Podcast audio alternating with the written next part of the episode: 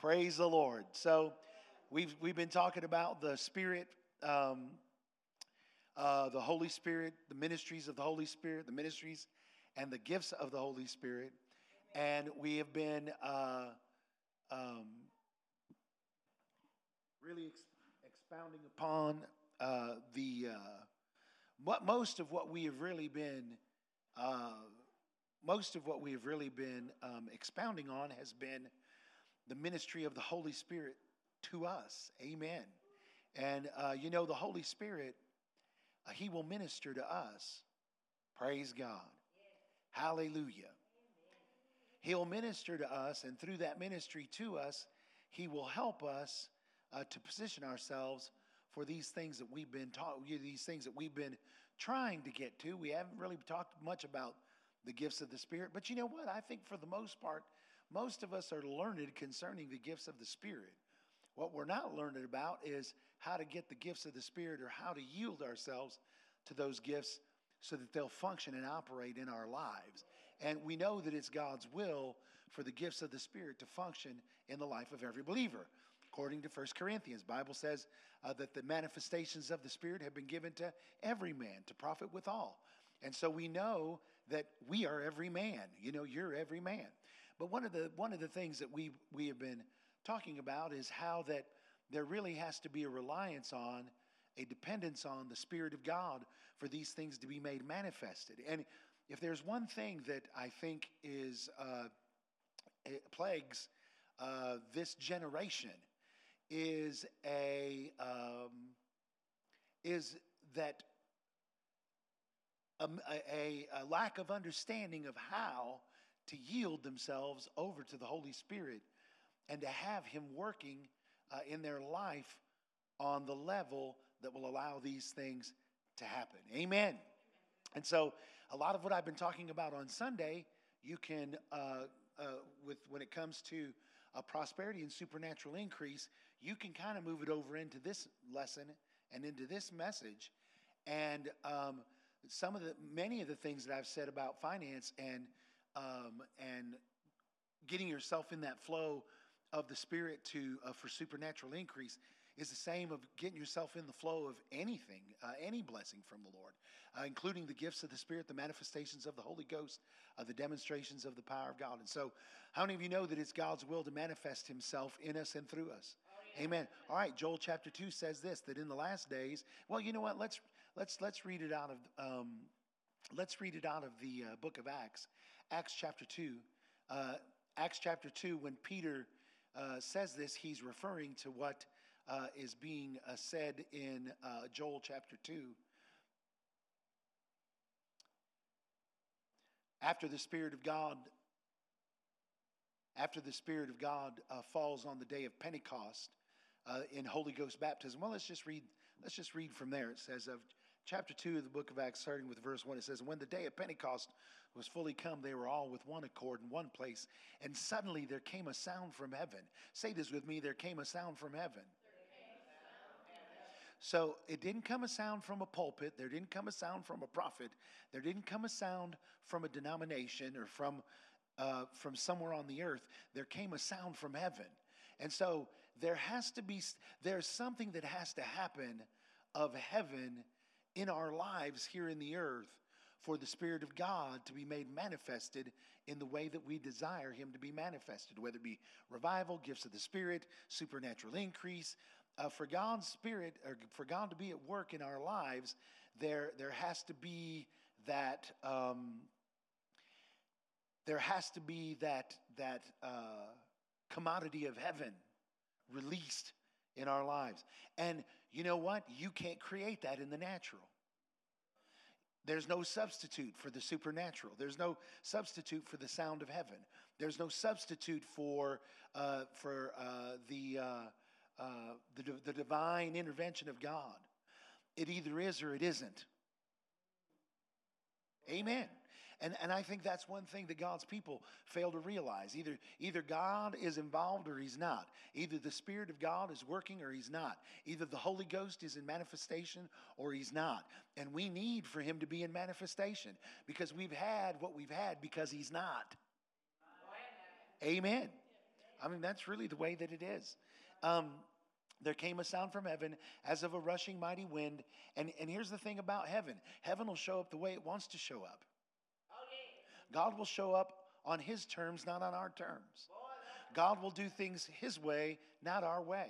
And that, that, ought to be, that ought to be something that we ought to be prepared for is that when, when we begin when you begin to press into god for these things to be manifested here's what here's one thing you can count on god's not going to do it your way in fact, he's going to run over a lot of stuff in your life to get done what he wants to do. What I mean by that is not that he's going to harm you or hurt you or damage you or whatever. You'll think he, you'll think he is because, uh, you know, God is a revealer, he's an exposer. Uh, when, when the light of God shines, things are revealed, things are exposed, and we don't like exposure much. We don't like for God to reveal things in us much. But when we're seeking the face of God, when we're seeking after the working of God's Spirit, here's what you have to understand. I think you all I think you all know this for the most part. And I think I think those of you that are part of this church, you understand this, but it's something that we need to learn how to communicate to others. See what what what many people what many people think, and I think sometimes what we think when we lean when we lean on the flesh is uh, when we start thinking in the natural when we when we are uh, when we're over there glory to god hallelujah. How many of you how many of you know that for god to work in this natural realm there has to be an alignment between our spirit and our soul? The problem with heaven invading earth is not that god is powerless to invade earth God, God has all power. He has all authority. He has all ability. Uh, God is all powerful. Amen. God is everywhere. Some people are like, well, God, you know, God just he he's just not. Here. No, God is everywhere. He's uh, he's all knowing. He's he's all these things that we've we've taught, that we've uh, heard taught, that we've preached, that we've heard preached, what we've believed, what we've said. We've hung pictures on our walls and scriptures on our refrigerator talking about uh, God. You know, he's uh, he's uh, Alpha and Omega. He's beginning uh, and the end. He's the, you know, he's he's all he's all these things. Oh, yeah. Amen. So it's not that we it's not that God has no authority and has no power. Amen. He God has power. He has authority. It's not that it's it's not that it's not the will of God. You know what? It is the will of God for every one of you to manifest the Holy Ghost and the gifts of the Spirit, not just one gift, but several gifts because that's what the Bible says. There in First Corinthians, it says he gives to man severally as he will. So it is his will. Say, he will. Because that's what he wants to do. He wants to manifest himself through the gifts of the Spirit and through the ministries of the Spirit uh, through, through your life. And he wants to manifest those gifts, not just one gift or two gifts. There, he, wants to, he wants to function through you. Uh, actually, I'll say this there really is no limit, especially in the time that we're living in where there are so few people that are tapping into that supernatural flow. When God can find a people that are willing to tap into that supernatural flow and allow God, His Spirit, uh, to move through them and manifest Himself through them, uh, the less the less people there are that are willing to do that, the more those that are willing to do it will be used by the Spirit. And so many of us, we, this is a uh, this is an op, this is the uh, uh, op, the most opportune time I think in history to be used by God's Spirit in a spectacular way.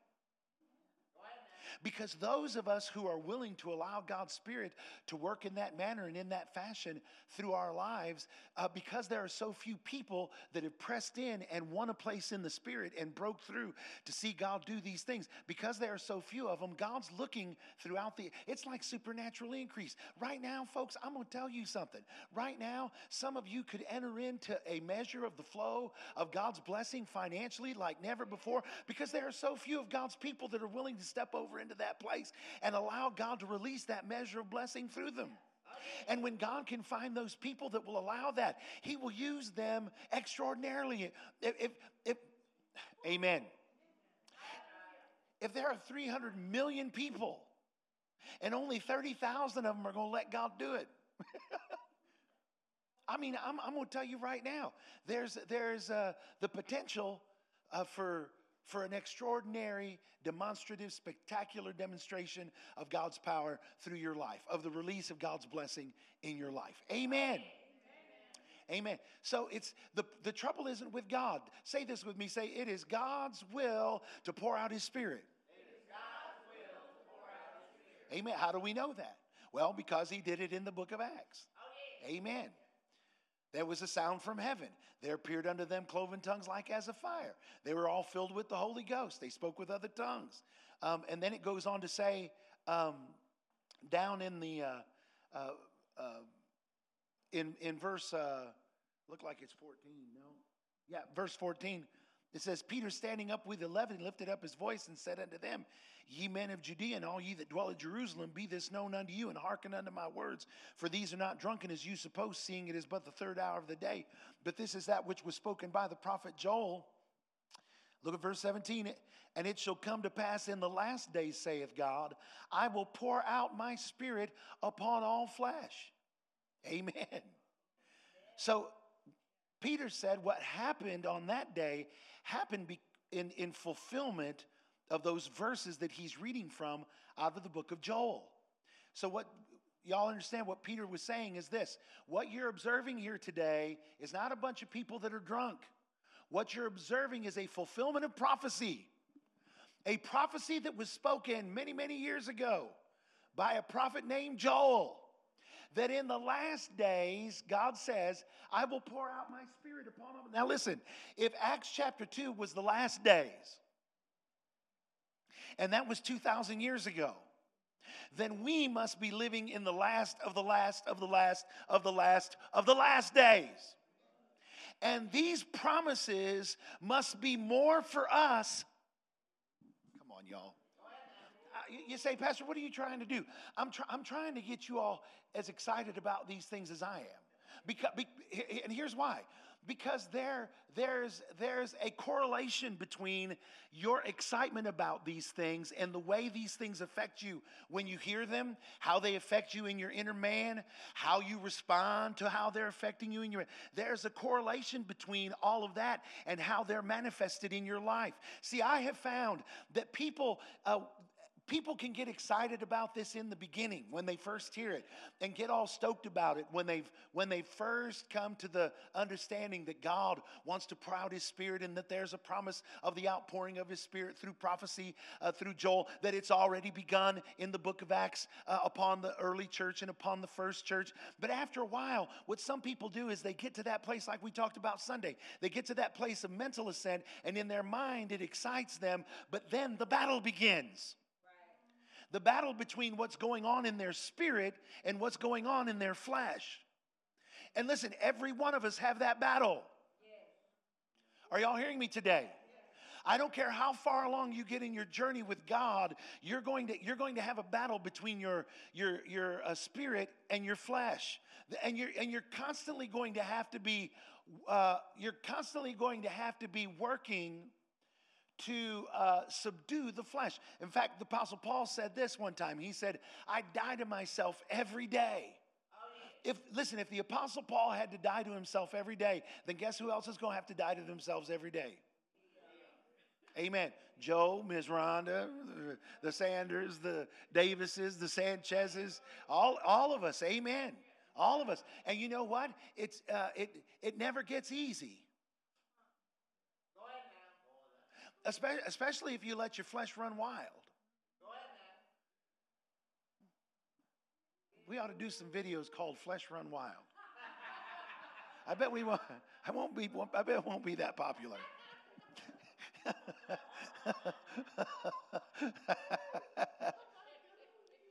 so if if two thousand years ago it was the last days, then how how much closer must we be then? How much farther away from so if if that means if this if this scripture was true about them then it must be even more true about us. Because if if they needed the outpouring of the spirit in the measure that they had it 2000 years ago then don't you think we would need a greater measure of the outpouring of God's spirit being that we were that much closer to the end See, so we've, we've got to begin to put that in perspective. God, God doesn't just want to do what he did in the book of Acts with us, God wants to do something in a greater measure. He wants to do something, he wants to do something exponentially greater. Because, because according to scripture, the church, as Christians, as the church, we're supposed to go from faith to faith and from glory to glory. In other words, we're supposed to increase in faith and we're supposed to increase in glory. Now, we're supposed to increase and become greater in faith, and and there should be a greater um, oh, y- y'all know what glory is. Glory is uh, something uh, something when it's something uh, is uh, revealed in its fullness. So the glory of God, oh, the fullness, the glory. We're living in a time where that glory is going to be revealed in a greater measure than uh, in a greater measure than what was than what than what people witnessed in the life of the apostle Paul, who was caught up into the third heaven. I know some of you like, are you saying we can be greater than the Apostle Paul? Not only am I telling you you can be, according to the Bible, you should be. Because not only do you have the revelation that he brought to the church, but you have the revelation that every other person brought after he came along for 2,000 years. Amen. He saw through a glass darkly. And there was someone else that saw a little bit clear, and someone that saw a little bit clearer, and someone that saw. So, amen. There's a direct correlation to how to to to to how these things are manifested in one's life. There's a direct correlation to how you respond, how, what it does to you, what these words do to you, how they affect you, how they move you, what direction they take you. And see, that's that's that's most of what I want to talk about tonight is that we've got to come to the place where, um, and, and I know you, how many of you have ever, let me ask you this question. How many of you have ever witnessed in someone's life uh, when, they're, when they're hearing the word of God preached, when they're, uh, when they're hearing of things, that there's a, I don't know, man. There's just a, there's just a different response in some people than what you see in other people. And when you look at some of those people that respond differently, it just seems like they're living a more blessed life than everybody else is. Like they're seeing something different. Like when you, you know, when you uh, when you um, hang out with people that the Lord uses in a, uh, well, I'll tell you this. Um, uh, J.C. Hibbard. Um, J.C. Hibbard Jr., he was my pastor uh, for several years uh, at Full Gospel Assembly. His father was, he was J.C. Hibbard Jr., father was J.C. Hibbard Sr. J.C. Hibbard Sr. was a great evangelist in the healing revival, ministered to a lot of people to receive healing in their bodies. And um, there, was, uh, there was a time when Brother Hibbard Jr., he was a young man. He, tr- he, tr- he uh, worked with his father in ministry. He worked with him uh, in the altars. Uh, he, he said he, he remembers times when his dad would walk into the orchestra pit of the auditoriums where they would go and minister and that they would put the sick in the in the orchestra pit and he said his dad would just spend a, a, couple of hours in the orchestra pit until there were times that every person that was in a stretcher would would be would rise up out of their stretchers and their stretchers would be left there in the orchestra pit. And they'd load those stretchers into into semis into trailers and, and whatnot and haul them off to be discarded because those people had received their healing. Wheelchairs cleared out in the orchestra pit. I mean just incredible miracles. Uh, brother hibbard one time j.c hibbard jr his father told him i want you to go and i want you to ask uh, go go to uh, to uh, uh, gordon lindsay's house Gordon Lindsay is a, a Texas preacher, and Gordon Lindsay was the one who, uh, I'm, I'm, telling y'all stuff you may not know. Um, Gordon Lindsay, he wrote a, a publication in the 50s called The Voice of Healing, and uh, it was a newsletter that they sent out uh, during the healing revival, where they would tell of the things that God did through these great evangelists as they went and ministered healing to the sick. And it was it was really that brother there um, and uh, William Branham so that, uh, that started or that were, uh, that were the catalyst for the healing revival in the 50s.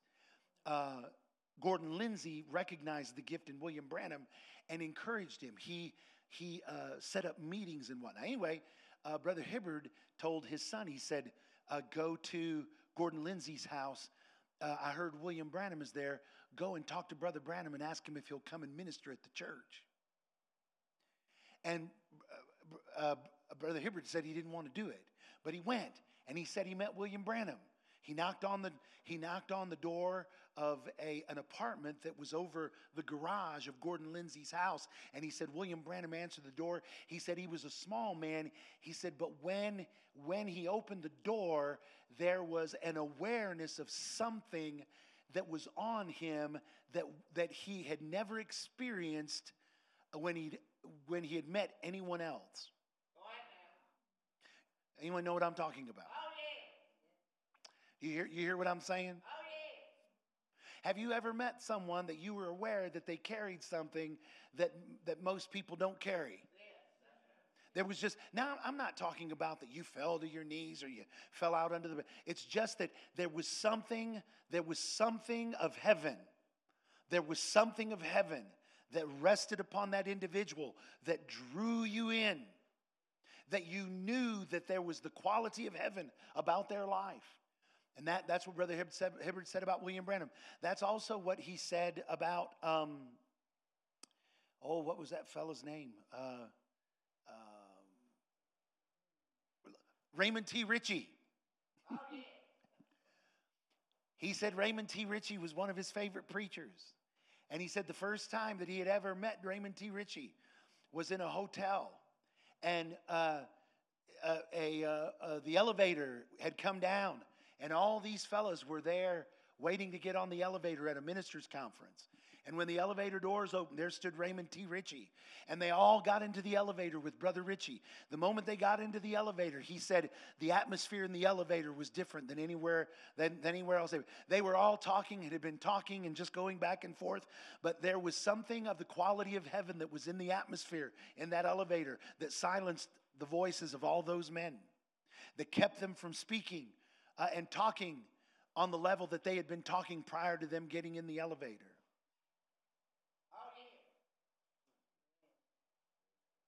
Amen. Amen. Amen. Glory to God.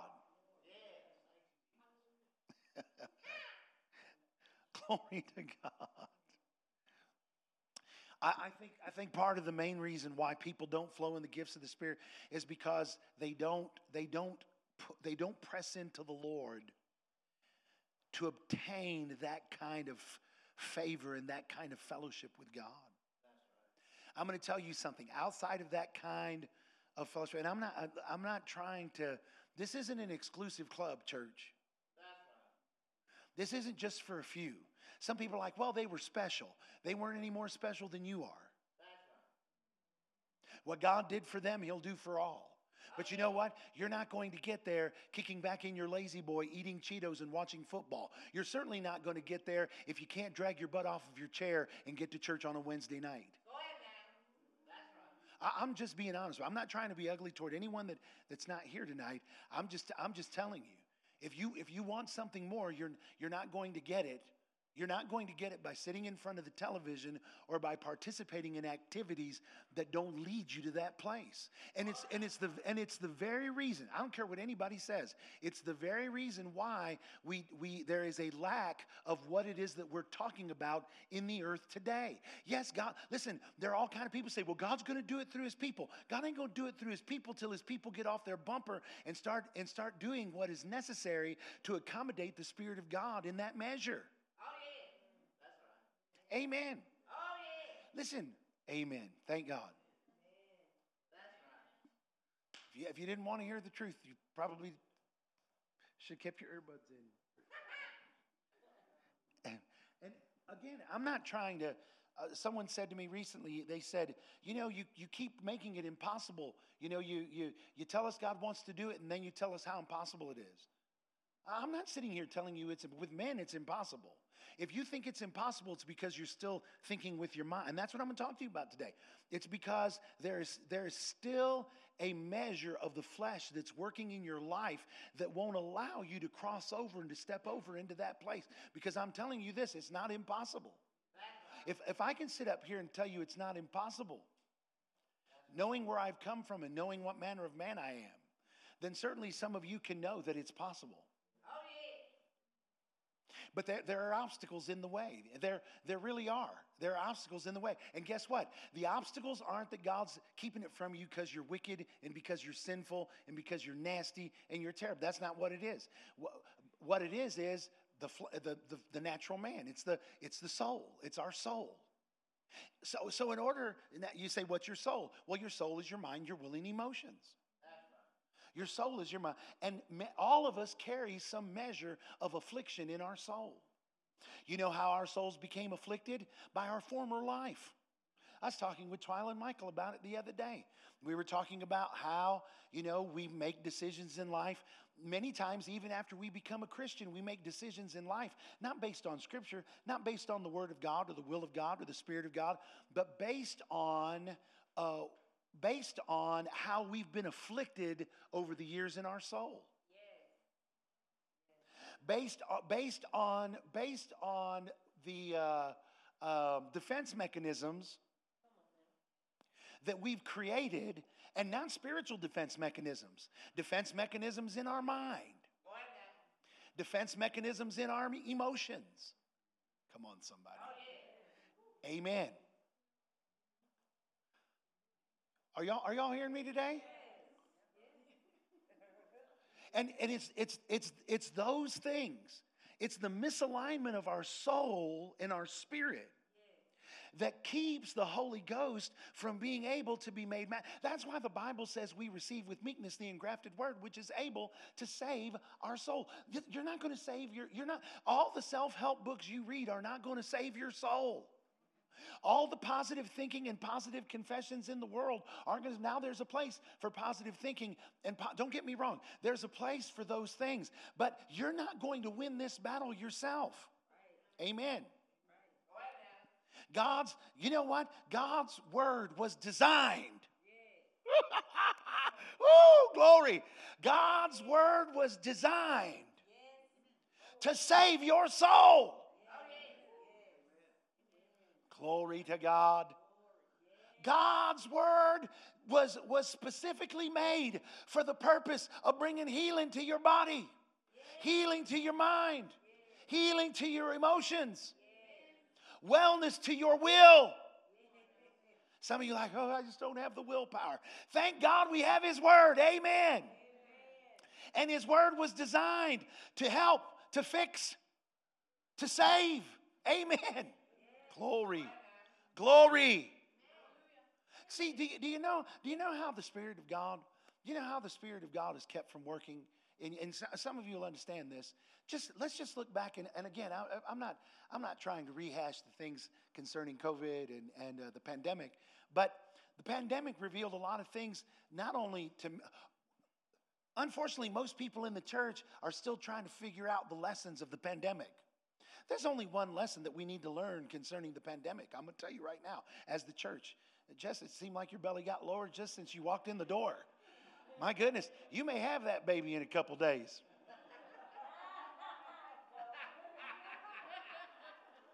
You see how low that belly's got? Just since the last time we saw her. Look, Talisha's like, oh yeah, I, I see that.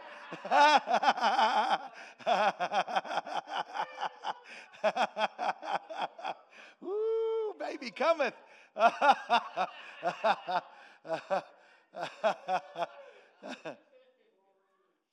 what, we, what we saw during the pandemic was that God's people weren't really moved by the Word of God or by the Spirit of God. And we didn't rise up and be everything that God wanted us to be. Well, why? Well, because what was planted in the souls of many believers was fear. Now, now don't uh, don't try to defend yourself and say, "No, I wasn't afraid. I was just using wisdom." Well, whose wisdom? That's the don't don't argue with it. And see, that's a part of the problem is that we're trying to save face. Is that we're trying to say that we didn't have a. Listen, I'm going to tell you right now, myself. Just like you, I was faith. I was I was faced with choosing faith or fear. When, when things like this happen, when, the, when, the, when, uh, when difficulties come, when trouble comes, when impossible, when you're standing, when, when, the, when the mountain is in front of you, when the, when the giant when the uncircumcised Philistine is there challenging you, and he's bigger than you are, and he's got better weapons than you got, and he's got better armor than you got, and he's got more training than you have, and he's and he's been trained in the in the in the things of battle, and all you've ever all you've ever done is pray and praise and pick on a harp and take care of sheep. I'm, I'm going to tell you right now when when when the giants there you're going to have a choice. All of you have a choice. You have to choose glory to god. You have to choose whether you're going to eat of the fruit of, of the tree of fear in your life or you're going to eat of the tree of faith. Amen, amen. and faith we've already talked about it. Faith is a spiritual commodity. Faith isn't something of the soul. Faith isn't something of the mind so some of us, we think faith is a, well, you know what? I'm just going to believe God. Are you really? Because you can't just you can't just make up your mind. Something something has to happen to engage your spirit. Well, listen, I'm, I'm going to say more tonight than I've said this whole entire time that we've been meeting on Wednesday nights. You, you have to do something to, to disengage your mind and begin to engage your spirit. Because you can go through the whole exercise of thinking on things, and don't get me wrong, that's a part of the process. Think on the Word of God, confess the Word of God, declare the Word of God. Inqu- if you don't know what to do, inquire of the Word of God. Break out, break out a concordance, either a either a paper one or get on your Bible app and start a search. But find out what God has to say. Because the only way that you're going to, the only way that you're going to uh, uh, facilitate the supernatural flow of the Spirit and the gifts and the ministries of the Holy Spirit is if your soul lines up with your spirit.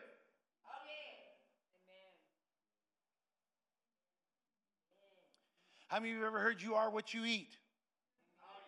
Some of you are experiencing that right now. Some of you are experiencing experience that. Some people, I'm not talking about in the natural, but you know, in the spirit. I mean, I am when I eat in the natural too, so yeah. And I, and I hung out with Ted today, and it wasn't good.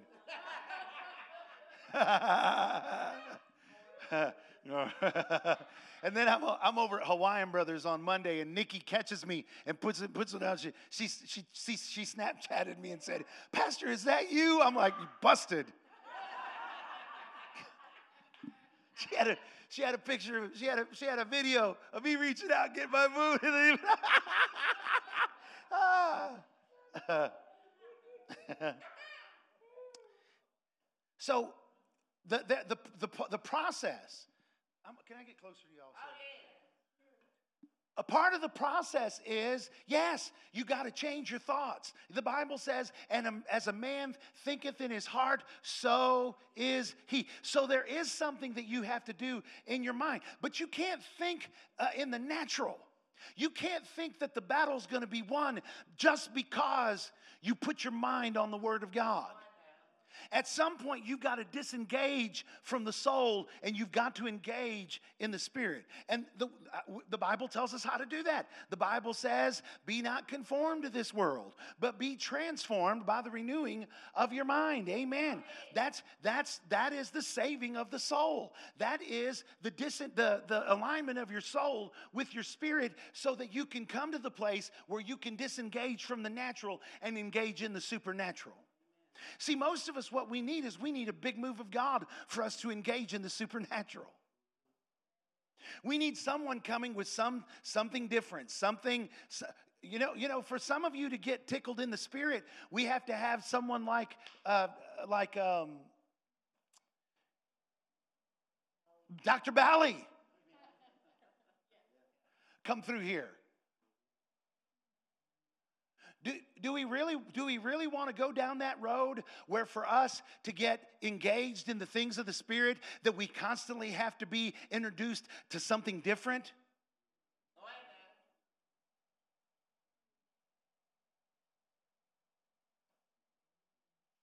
We're, we're like a, we're, the church, uh, I'm not talking about Winners Church, I'm talking about the church at large. The church at large, we've become like a bunch of, uh, of a bunch of, uh, of uh, promiscuous teenagers.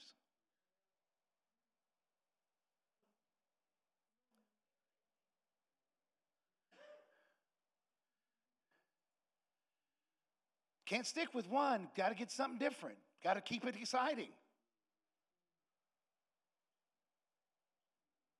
Well, glory to God. See, some of you still trying to do something.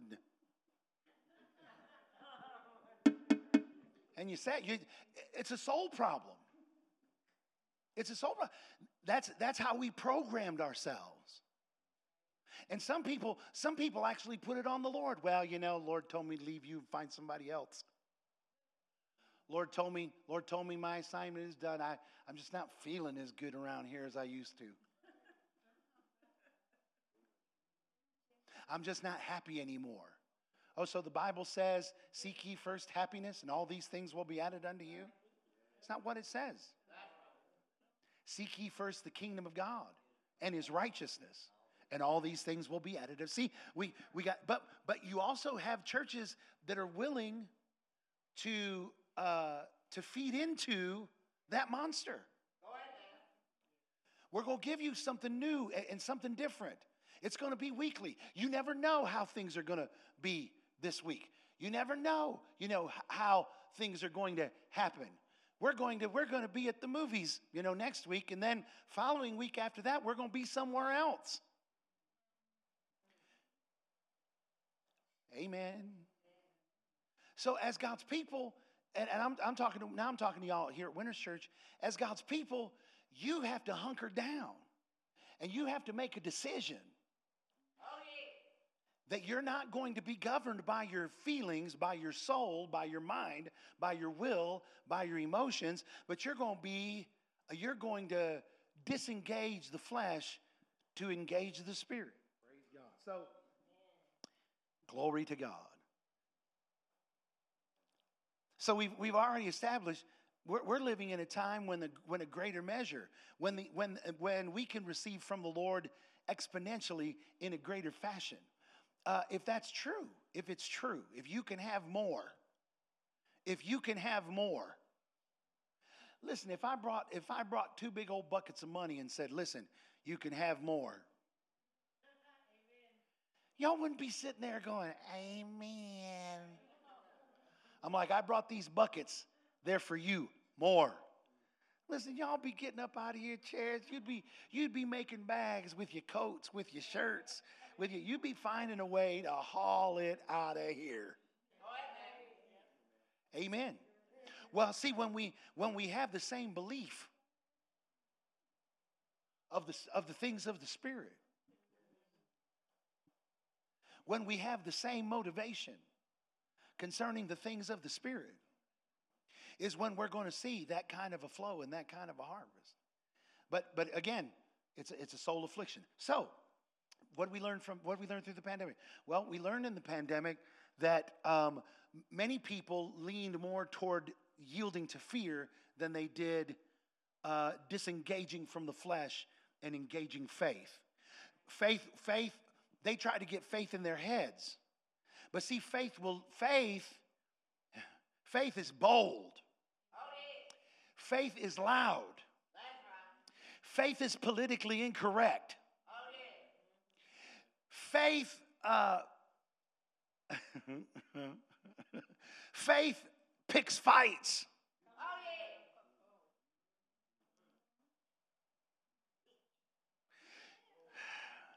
Faith confronts anything that goes against it. Faith doesn't play dead. Faith is alive. Faith works. Faith doesn't go home and sit on the couch.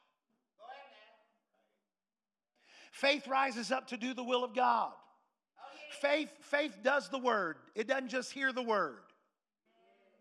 Faith does the word. Faith doesn't just hear the word. Faith does the word of God. And so when people began to do something other than the word of God, see, that's, folks, listen to me that we you you have to come to the place where you're willing to accept not not accept it in a way that that you're you you're you you're resolved to to to things being this way. But um, you've got to come to the point where you accept the facts and accept the way that things the way in, in other words what some people do is they they hear me talk like this and then they're like well it's not very encouraging I just don't receive that. Here's the thing whether you receive it or not, it's true. What we have to do is we have to see that it's there and then make a choice that we're going to do something about it. We're the, you know, you're the only ones that. The world couldn't do anything about. The world could do nothing about the fear they were facing. They couldn't help what they were doing. They had nothing, they had nothing in their arsenal to combat what they were being attacked with. The world didn't have it. Why do you think they were the way that they were? They had nothing in their arsenal to do anything about the situation. All they could do is succumb to what was being offered to them. But as God's people, we had a choice. And see, this is, this is why I know that most people don't know nothing about the Spirit because we chose, not, uh, not winners, I'm not saying winners church, but most of the body of Christ chose wrong. Right. They chose wrong. Oh, they didn't choose right. Why didn't they choose right? Well, listen, the, go to Romans. Romans chapter 8. Am I preaching here today or teaching or I'm doing something here? Romans chapter 8. Um, and listen, you can, you can argue, you can try to argue with me about this. Uh, there are a lot of people that want to try to argue with me about it. It, it doesn't take, it does, honestly, it doesn't take me very long when I start reading the Bible to them that they either get mad at me and they're like, well, you know, you're, you're, just, you're just religious. Or, you know, you're just reckless. Well, you know, that's just your opinion. Oh, reading the Bible is my opinion. Me reading the Bible to you is my opinion. Let me tell you something. You're never going to be spiritual if you don't pray. Listen to me. And even if you do pray, if you don't get in the spirit while you're praying, you'll still be carnal. I know some people who spend who have spent lots of time in prayer who never get in the spirit. They pray and pray and pray, and in their minds they're lifted up because they pray so much and they think they're better than everybody else because they prayed for three hours. You know what prayer, you know what prayer will do? Prayer will irritate your flesh before you before you ever start acting better, when you start praying, when you start praying and getting in the spirit, you know what's gonna you know what's gonna happen first. The minute you get out of prayer, you're gonna go, you're gonna get in the car, someone's gonna cut you off, and you're gonna flip them off. And you're gonna be like, how could that have happened? I was praying. I'm gonna, I'm gonna tell you, I'm gonna tell you how it happens. Because you started messing with something that hadn't been messed with in a long time. You started working to subdue something in your life that doesn't want to be subdued. And what you see that as is you see that as a failure. What you don't realize is it's not a failure. Because when you leave your flesh, when you let your soul go ahead and live in affliction and you don't mess with your soul at all, your soul don't mess with you back. Your soul leaves you in peace. But the minute you go to pushing into the spirit and subduing the flesh, and, in, and engaging in the spirit, listen, your flesh will your flesh will fight back with a vengeance. When the Bible says we die to ourselves, have any of you ever almost died? Anyone, anyone ever been in the water and almost drowned? How hard did you fight when it was Just, just think about this. Think every time that you start to press into the Spirit and push into the Spirit, glory to God. That's what starts happening in your soul. Your soul gets to, man, it gets to where it's what it want. It don't want to go under. Your soul don't want to drown in the living water. Your soul wants to live. Your soul don't want to align with the Spirit. If your soul aligns with the Spirit, you, amen. If your soul aligns with the Spirit, you won't have, listen, it's not that you, it's not that you'll give things up. Because some of you, your, your soul won't even allow you to think that you could have pleasure outside of sin. Your soul, your soul makes you think, if I, if I, you know why some people won't join this church? Because they love to party. And they can't imagine a life without going to the club. They can't imagine giving that up. That is a soul that is really in control. Now, some of you like you don't understand that because you've come a long way from that. But listen to me. If you're if that's where you're at, all hope is not lost. We all start there. Your flesh is lying to you, though. That's not the best there is. Because I've been there, done that, bought the t shirt, coffee mug, and pen set. And I am telling you, there's something, there is a life that is better than that lifestyle and you can't fathom or imagine it in, in your natural man because of the affliction that's in your soul. Somehow or another, you have built in your soul this idea that this is what gets you through life.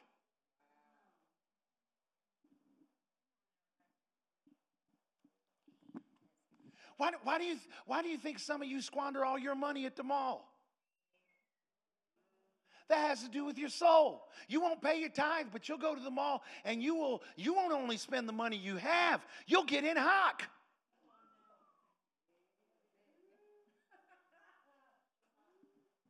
You'll, you'll get in debt. You'll spend more than what you have. You'll, you'll go, you'll, you'll go to, you'll, you'll max out the credit cards. You'll go, you'll, if they, listen, some of y'all, some of y'all are mourning the death of layaway. You know, some people, if they could buy, if they could buy a house on layaway, they'd buy a house on layaway. Anybody remember layaway? Remember, you just give them a little money, a little here and there. You just keep giving it until you give it all to them, and then they give you whatever you put. Does anybody do that anymore? Layaway. if people aren't trustworthy anymore, are they?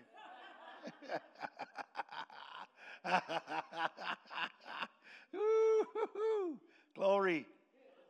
Oh, Shaloborosokoyo. See, there's something about this that causes stuff to jump around in your spirit. But when you get out there in life, when you're not around other people where iron is not sharpening iron, where other people that are spiritual people aren't, aren't stirring things up around you, when you're not in this environment, you, you want to lean more toward that other. And that's, that's what we saw happen during the pandemic. People leaned in, they didn't lean into the Spirit, they leaned into what they thought they ought to do. You know, many people didn't inquire of the Lord. They said, Well, I feel like the Lord. You, you feel like what? Well, I feel like the Lord told me. And how much time exactly did you spend praying about it?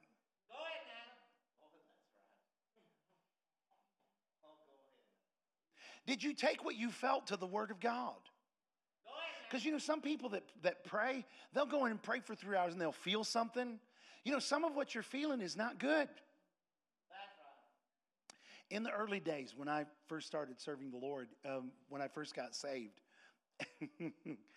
I, I was a hot mess. My life was a roller coaster ride. It was up and down and over here and over there. And man, I'm, t- I'm telling you what, I was like a spiritual schizophrenic. Do, do you know why? Because I was afflicted in my soul. There were things that I was telling myself while I was praying that I wanted to hear. Pause, just pause it for a second. Pause it just for one, just for one second. I just wanted y'all to pray for her. Pray for her. She needed. But whenever, whenever I first started in prayer, when you start that journey of putting down the natural man and engaging in the spirit, it's an all out war internally. All of a sudden, you're wreaking havoc in places in your life where there has been no havoc. Your soul has been in control up to that point in time. And at the church at large, most churches have done nothing to encourage people to die to the flesh and to live to the spirit. They've encouraged them to listen. I'm going to tell you straight up 20 minute church ain't going to get it. 20 minute church once a week ain't going to cut it. I'm going to tell you what we're doing at Winners Church Sundays and Wednesdays, that ain't going to cut it either. It's not, church. That is not going to get it. There has to be an engagement on a higher level. You know, we've been trying to crack the nut of discipleship. I know, I know why it's hard for us to disciple people because we're not doing nothing during the week to disciple people with. We, we would just lead people to live the way they're living and do what they're doing, going through life taking care of themselves instead of taking care of the, the things that God wants them to be taken care of. But if we'd get some radical people that when you got in the elevator with them, the atmosphere was different when the I mean just people that when the elevator doors open. Wait, amen. See, that's that's the kind of people I believe God wants to make you. I had a conversation with my sister yesterday. We talked for an hour and a half. I don't get to talk to her much, but this I thought this was a, a compliment. Uh, she she said, "Hey, did Tyler? It's Tyler's mother. Hey, did Tyler tell you what happened to him at his apartment the other day? Y'all remember Tyler testifying about that? He was he was going to he was at his apartment. He walked out of his apartment to walk his dog. He and Ayla left the apartment. There was this uh, suspicious looking people couple that were walking and staring at them, kind of scoping them out. He felt like it wasn't good. It wasn't godly. But they went on, and you know they just uh, they you know they live for Jesus. So um, when they come back from walking the dog, the, the man of the couple is walking away from their apartment, almost like he got caught you know, doing something. And he's seen them coming and he starts coming down. Well, as he's coming down, the woman is going to meet him. And as he gets close to Tyler, the guy falls on his knees and starts to shake and says, Forgive me. Forgive me for what I was doing. I've done you wrong. Y'all heard this, right? Yeah, this happened to time. This happened to. Now listen, you say, I don't believe that. Ayla was with him. Two people testified to this. Something happened. Now, I, you say, what happened? I'll, I'll tell you what I think. I think that those people meant to do them wrong.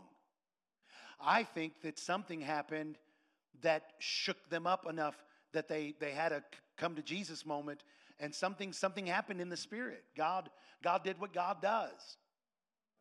The angel of the Lord encamps around about those that fear him. Amen. He gives his angels charge over us, lest we dash our foot against a stone. Amen. God is our refuge. And You know, all those scriptures, all those things that the Word of God says. Oh, now, listen to me. Some of you say, well, I don't think Tyler has any kind of air about his life. That's because we hang out with him all the time. When, when I take people from this church to go hang out somewhere else, people look at y'all and they're like. Because people in this, listen, people in this church are different. Just take my word for it. Now, you, you, God's calling you, God's calling you out farther, much farther. But anyhow, so this happens with Tyler. And so I told her, I said, Yeah, I talked to him and we talked about it. And uh, I said, what, I mean, what is that? How many of these, I mean, all this stuff that happens to Tyler. You know, to, Tyler, he had someone come up and say, Lord told me, are, you, are you blind? You know, he was in the mall working.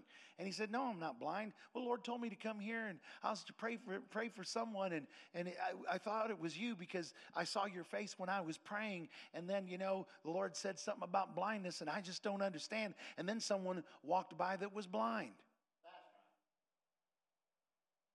And the person said, Oh, there's the blind person. Uh, I think you're supposed to pray for them. And Tyler's like, You go pray for him. You're the one that had to. He never he didn't know this person. This person had just walked up to the booth that he was working at at the mall. He had never met them. They didn't even know he was a Christian. So Tyler, the Spirit of God comes on him. He leaves his work, leaves the booth unattended, goes to that person, lays his hands on them. They're healed of blindness at Penn Square Mall.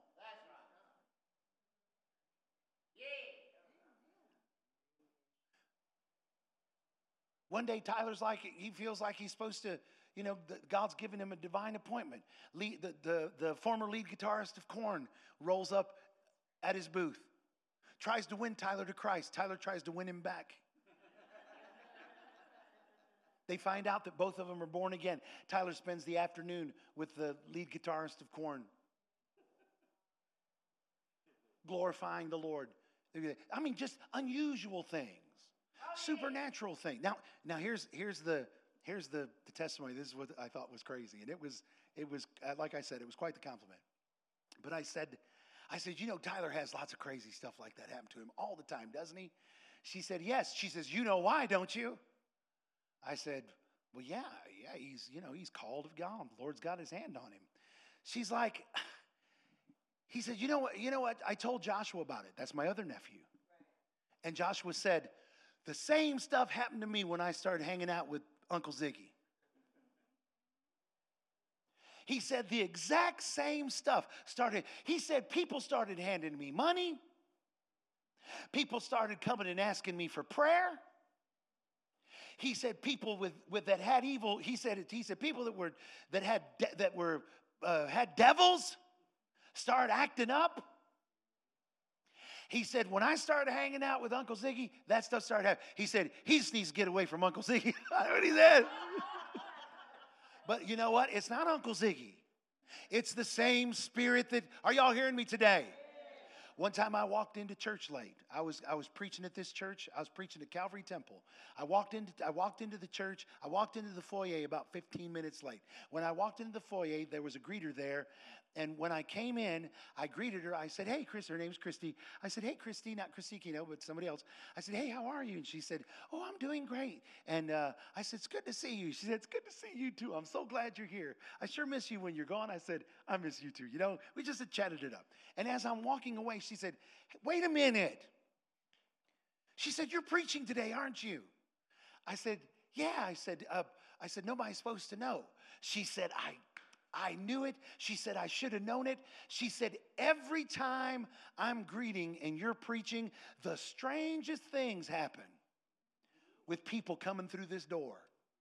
It's unusual. She says, It's like all of a sudden the devil starts to show out. At first, it hurt my feelings. I thought, why can't it be that people start seeing angels and falling on the ground and the glory of God be? But you know what? That's exactly what it is. God shows up, and people that have. Amen. Are y'all hearing it now? I'm not trying to toot my own horn. I'm not, that's not what I'm doing here. I'm just saying that there's, there's something, there's something of heaven that God wants to release through us here on the earth. In a measure, in our, in our time, in a measure that has never been experienced and never witnessed before. Amen. Oh, right. Amen. God, God, listen, God wants to use you in a way that when you roll up into, into someone's vicinity, people are like, That's right. Go ahead now. There's something about this one. Oh, yeah. There's something about this one. Do you know what that? You know what happens when that? Not only not only do you uh, do the work of God, not only is Jesus glorified and the kingdom bettered, and people get born again and filled with it, but you get raises. You start to get bonuses. Everybody else gets laid off, but you.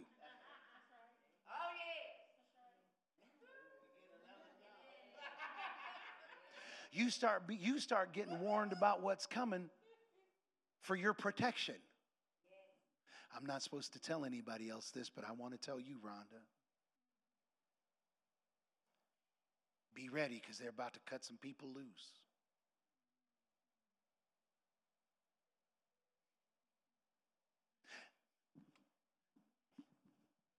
People will try to steal you out of this church.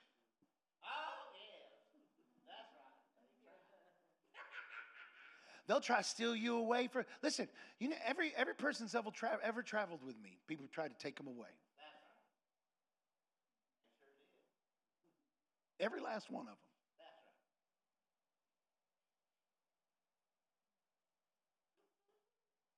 Because when you when you start to exude the quality of heaven, that's what people desire. That's when the when the Bible says that the manifestations of the Spirit are given to every man to profit withal. That word means uh, that what that means is uh, when the Holy Ghost manifests, it's profitable for everyone.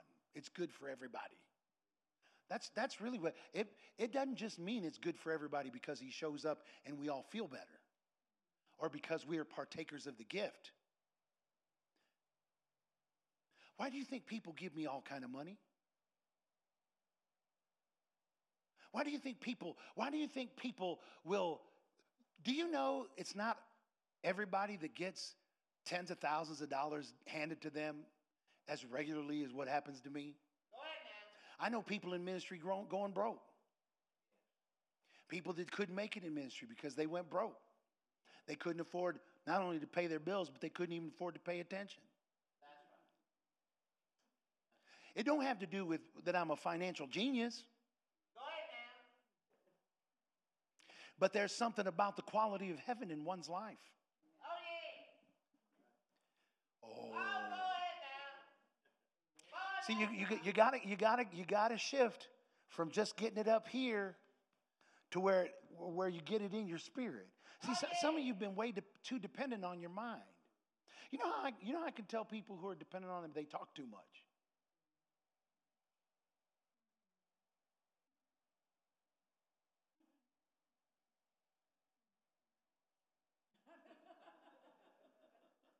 When you start to lean into the Spirit, you shut up more. Oh, you really do. You want to know why? Because you start watching what you say. You start putting your hand over your mouth. You start guarding what you say because you want to say what God says. Oh,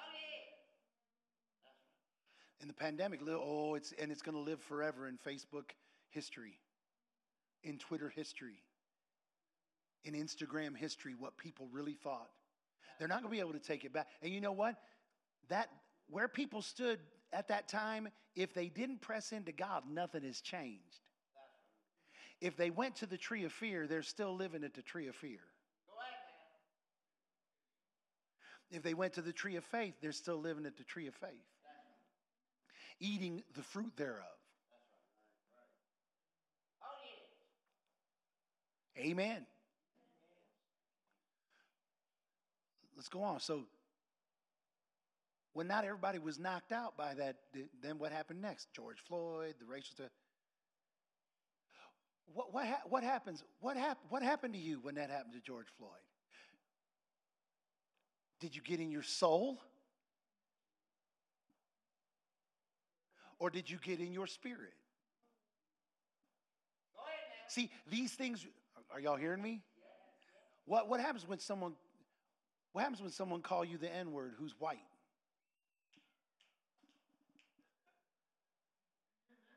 Heck, some people ain't got to call anybody the N-word. They just got to look at you a certain way. They just got to have a certain attitude. Ain't nobody got to call me a spick for me to get upset. But you know, here's the thing. If are y'all hearing me?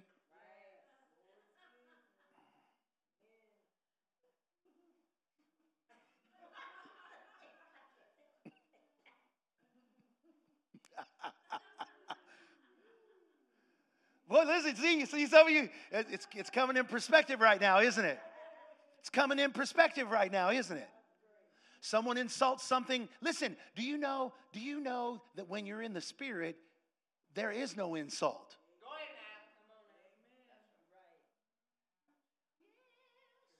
You don't care whether you don't you don't care where where you stand socially, financially.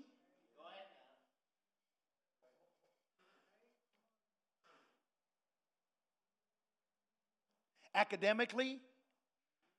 See, all that, all those things are things of the flesh. They're afflictions of the soul. Don't you know that the devil watches and knows how you're going to that that's why when you start getting in the spirit, you pray in tongues for 3 hours, you tanked up. You got shayaborabahasa. Woo, glory. You get in your car, and then all of a sudden, all of a sudden, immediately, immediately, something happens, and you go off, and you're like, "What happened? I thought I was in the spirit." You was. You were. you you were pressing in in the spirit. But those afflictions, those things that are still in, yet in your soul, all of us have it. All of us have the choice. We have to choose the Spirit. How hard is that?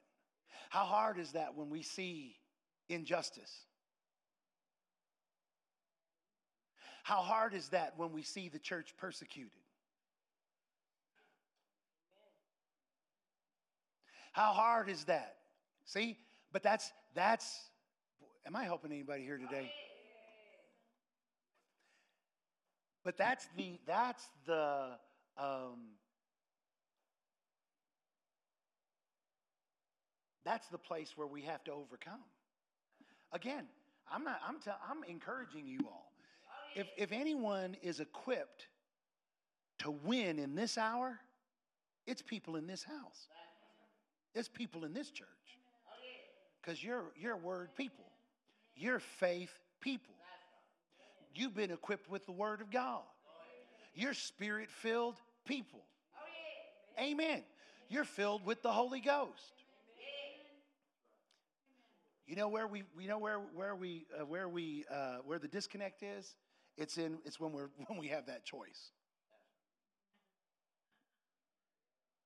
When we choose to stand with when we choose to stand with where we connect in the natural instead of where we're connected in the spirit. Boy, I'm preaching. it is Wednesday. And I, and I told listen, I told you, I told him in the in the uh, leadership text, I should have sent out a all church text that the Spirit of the Lord was dealing with me all day today. And this is this is where this is where we can get the victory. So how do you engage then in the spirit? How do you engage your spirit and lean more into the spirit? Well, it is a, it's a process. It doesn't happen overnight. You're not to you're not to be uh, delivered or healed of the affliction. Now some things it'll be instantaneous. Some things you'll get the victory over quick. Other things you're to battle with it your whole life. Paul talked about it. He said, "I have a thorn in my flesh, a messenger from Satan. I asked the Lord to remove it three times. Finally, the Lord said, My grace is sufficient for you, and my strength is made perfect in your weakness. So, there are some, listen to me, there are some things you're going to wrestle with every day of your life on planet Earth. So, you know what you've got to do? You've got to live this life like everything you're dealing with now, you're going to have to deal with for the rest of your life, but you're going to live for Jesus anyhow. Oh, you're going to learn how to you're going to learn how to lean into the things of the spirit anyhow. So number one how you one number one way you uh, start to lean into the spirit number one you recognize it. You recognize you recognize the difference between flesh and spirit. Don't try to make yourself spiritual you're not fooling, you're not even fooling yourself. And you're not fooling anybody else. Because it's evidenced. It's evidenced. It's evidenced by the fact that we're not, you know what? We're not having to shut the service, we're not having to shut things down to keep people from manifesting the Holy Ghost on Sunday. I'm not having to get up and say, okay, y'all, let's, you know, settle, settle. We, we got to, come on now. I know, I know you have a word of knowledge, but let's, Hold it, hold it. That's not happening. That's not happening. We're not having three people break out in tongues at the same time because people anxious to give a word in tongues. Amen.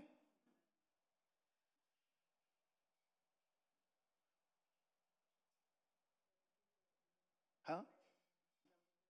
We, we got we to gotta recognize that um, we got to recognize that time when we have those choices.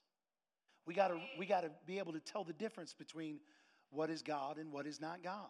And in the early days when I was younger, it was very difficult for me to do that. You know why? Because I had relied on my flesh and my soul and my feelings for so long, I couldn't tell the difference.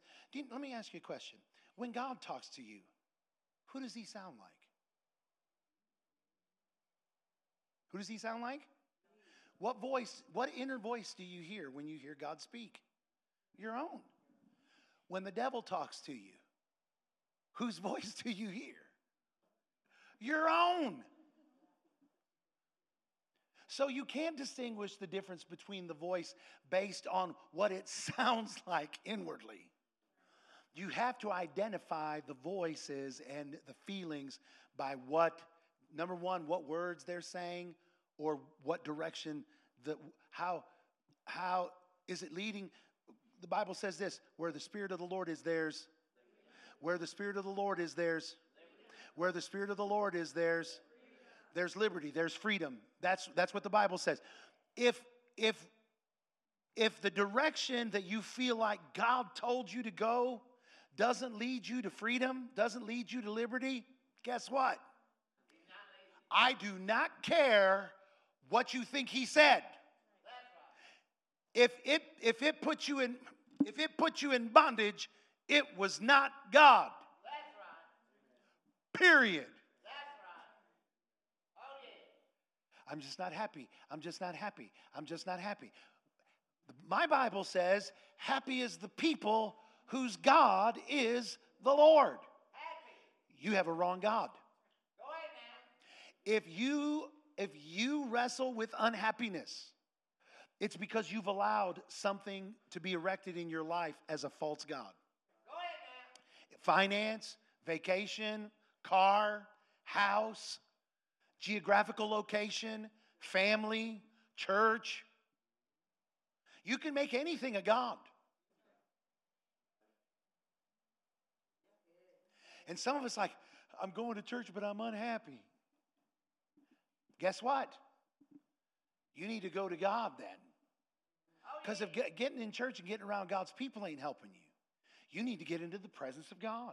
I am. No, you're not. You're not. I feel like I am. Then your feelings are lying to you. And if you keep going by your feelings, you're going to die. Well, what do I do, Pastor? You believe the Word of God. You put your mind and your eyes on the Word of God. You, you get around people you can trust. If you don't trust no one, you in trouble. Ahead, If you can't find no one you can lean on and say, Tell me what the Bible says. What do you what do you what does the Bible say? Are y'all hearing me today? Oh, Every one of you, listen, as your pastor, as your pastor, you all, and I'm not, I'm not saying this because I think that, that there are people that won't do this, and, but maybe there are.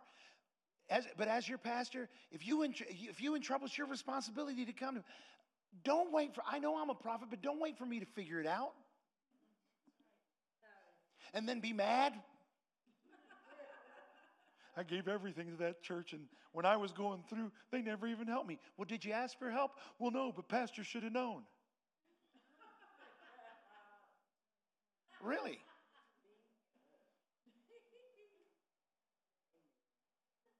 I never even got a phone call. Neither did I. I never got a phone call either. No one ever visited. Well, you know, you only came once a month anyhow. Go ahead, man. You wasn't visiting me either. I just don't feel like I'm being fed. Could that be because you came every six weeks? Or is it because the Word of God isn't preached around here? I mean, you know, one Sunday every six weeks, man, I'd be skinny too. You understand? I'd be skinny too. I tried. Not very hard. Not if you came every six weeks, I'm busy. Oh, nobody else is busy around here. We've got nothing to do but come to church. We have no kids. We have no responsibilities. None of us have mortgages, car payments, bills. We get our electricity free. I, Obama gave me this cell phone, and I.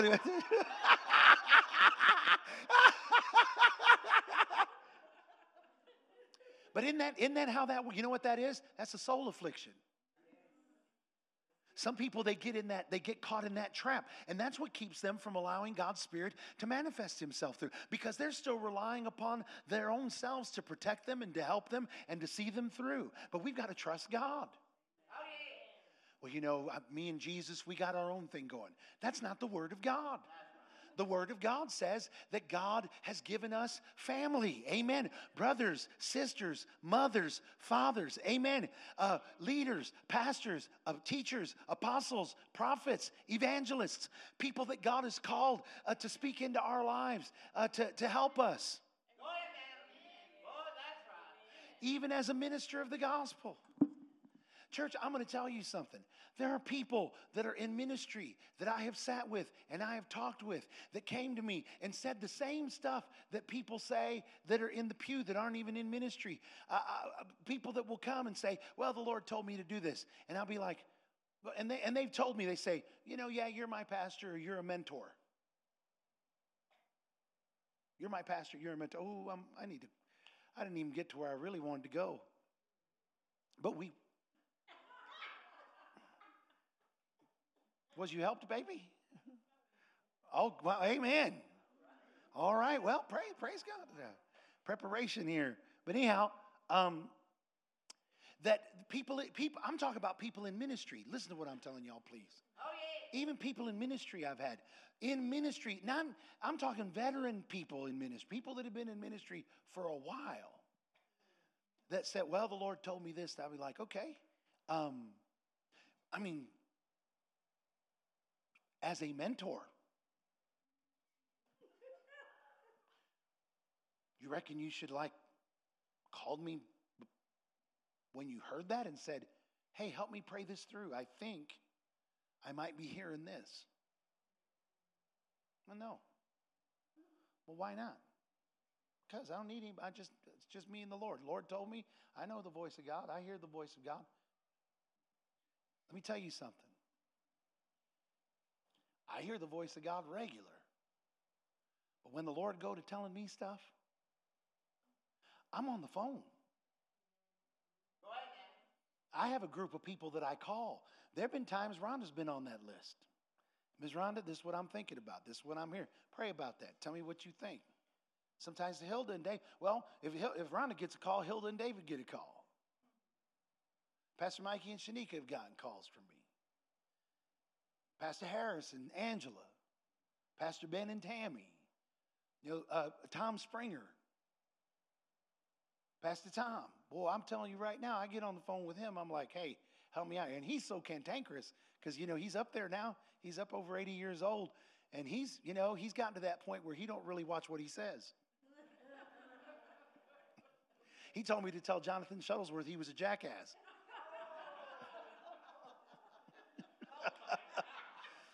He said, Ah, he said, just tell everyone he's a jackass and tell him too.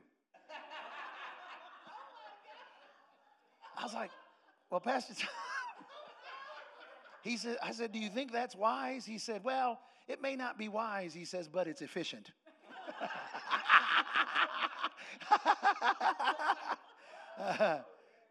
uh, he says, I don't have to worry about that no more. He said, I'm, I'm just, uh, he said, I just, I just get people to drink. He said, you and Ben worry about all that other stuff. I'm telling you, when you get, when you get older, you start getting a little out there. Pastor Tom went to uh, Ben's church and he was like, some of y'all need prayer. I can tell some of y'all don't, some of y'all need prayer. Uh, he said, he said, uh, he said, I could tell some of y'all, some of y'all married couples don't pray in the bedroom. He said, Some of y'all look miserable. He said, You know, the world ought to be coming to the church finding out. They, they ought to be coming to the church. He said, he said that I'm gonna because we're all adults here. He said he said he said people in church, married couples in church, their sex life. This is Sunday morning. This is this is how he started the meeting. He was like, You know, I could tell. So this is how he started the meeting.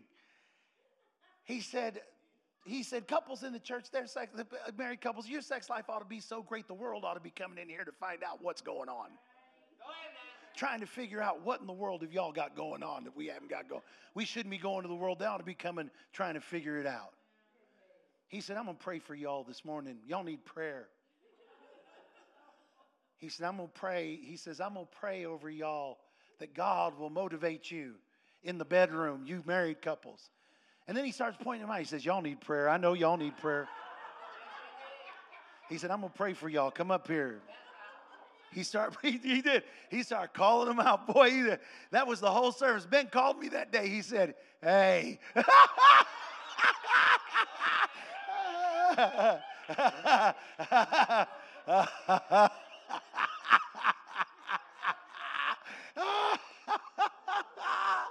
oh, man. I'm, I'm too ashamed to say what he was saying.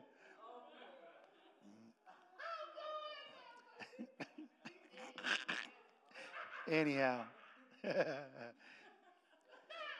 listen, if, if, I'm a, if I'm a mentor, if I'm a pastor, if I'm a leader, if I have some influence in your life, um, you know what? There's some, there's some here that some of you, like Miss Rhonda, she's an elder in this church. You know, Miss Rhonda's got a lot of wisdom. She's seen some things. Amen.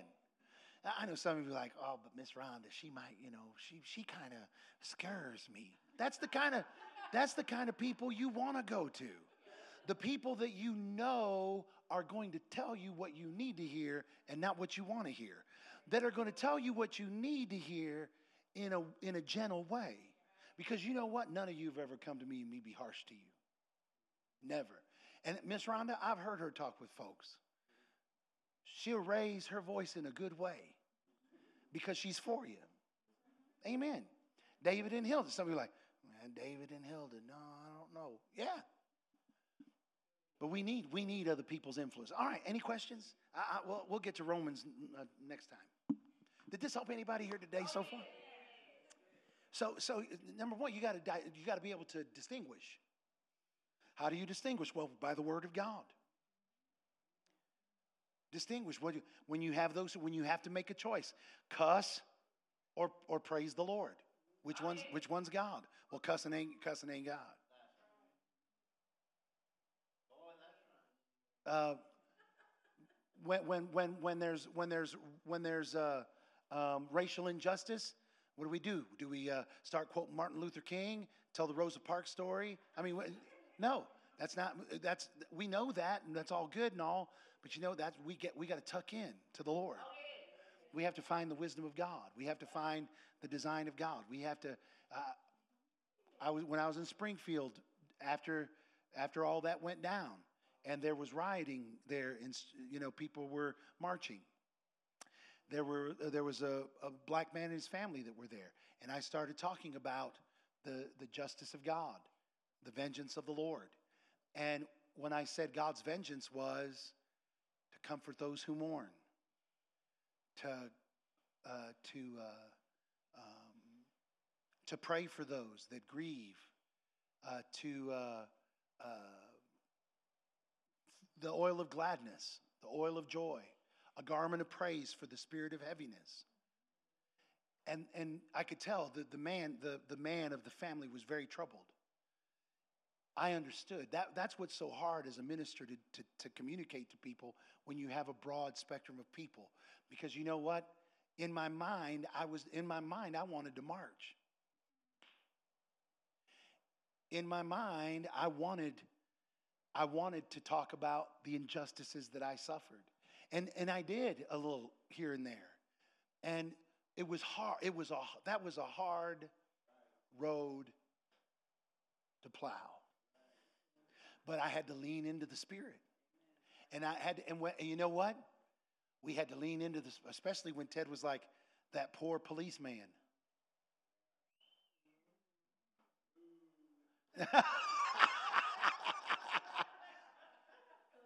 you know what? That's that in the in, in the beginning. That's how you felt. It was like, Ted, you need to take a class. You know, Everybody looked at Ted like, he really is white.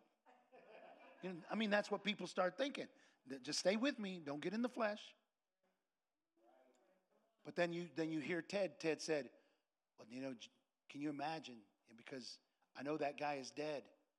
And and I think Ted told me he said at that time he said he thought that that George Floyd was a Christian, which he may may or may not have been. I'm not going to speculate. I don't know. I don't know about any of them people. But Ted was like, you know, Jesus loves him just as he much as he loved the guy that got killed. And you know, there it was. That's when you have to choose. Die to the flesh and live for him. But see, it's it's in that environment of dying to yourself. Now, you say, so are you saying, Pastor, that when we make those decisions to follow the Spirit or to follow what God's word says, that that's what's going to bring the manifestations of the Spirit? Aha. When we live there. When we live there. When it's when it becomes automatic. When we begin to be healed in our soul. When our first instinct becomes to lean into the Spirit. That, that's, that's when God can call upon you and you'll hear Him. Because God will send you in the face of someone that will intentionally start to push the buttons that the devil has pushed in your life that have caused you to lean into your into your soul, into that affliction in your soul. And in the past, what that's caused you to do is to shut down to the spirit and to do, yeah, and do you. But when when you've dealt with that, Ooh, je meeste karafru bachaya brosokolo. He ne mesa karafrine benje. Oh, oh, oh, yele brusea. And then you're not hearing your, your, your flesh. You're not hearing your emotions. You're not hearing uh, your injustice that, that, that you've suffered. You're not hearing any of that. Then you're leaning in to the Holy Ghost and you're believing God for the, you know what? In the middle of a riot, you'll believe God for peace in the middle of pandemonium. You'll believe that God will lift you up and raise. You know, you can't believe God will make you a voice to a people that don't hear you right now. It, it is impossible. When, when all that went down with the pandemic, when I began to lift my voice and God began to tell me what to, you know what I said to the Lord? Lord, I'm not loud enough. My voice isn't loud enough. I'm not a Craig Groeschel. I'm not a, a Tony Miller. I'm not a, a Rodney Howard-Browne. I'm not a, a Bill Winston or a Kenneth Copeland or a, or a, a, a you know, any uh, John Maxwell or, I mean, we, we could go across all kind of denominational. I'm none of those, I'm none of those people. I'm Ziggy Sanchez. I got a church of 80 people in Edmond. We meet in the back of another church. Nobody even knows we're here. How effective is my voice going to be? But when you lean into the Spirit, you realize that one day, one day, you could be without a voice, and the next day, God raised you up to be a megaphone declaring the word of God and changing the entire world. Are you hearing me today? See, that's where we're at as a church. See, I didn't know this how Lord would lead. I thought we were going to talk just talk about gifts, but we're going to talk about how to work them.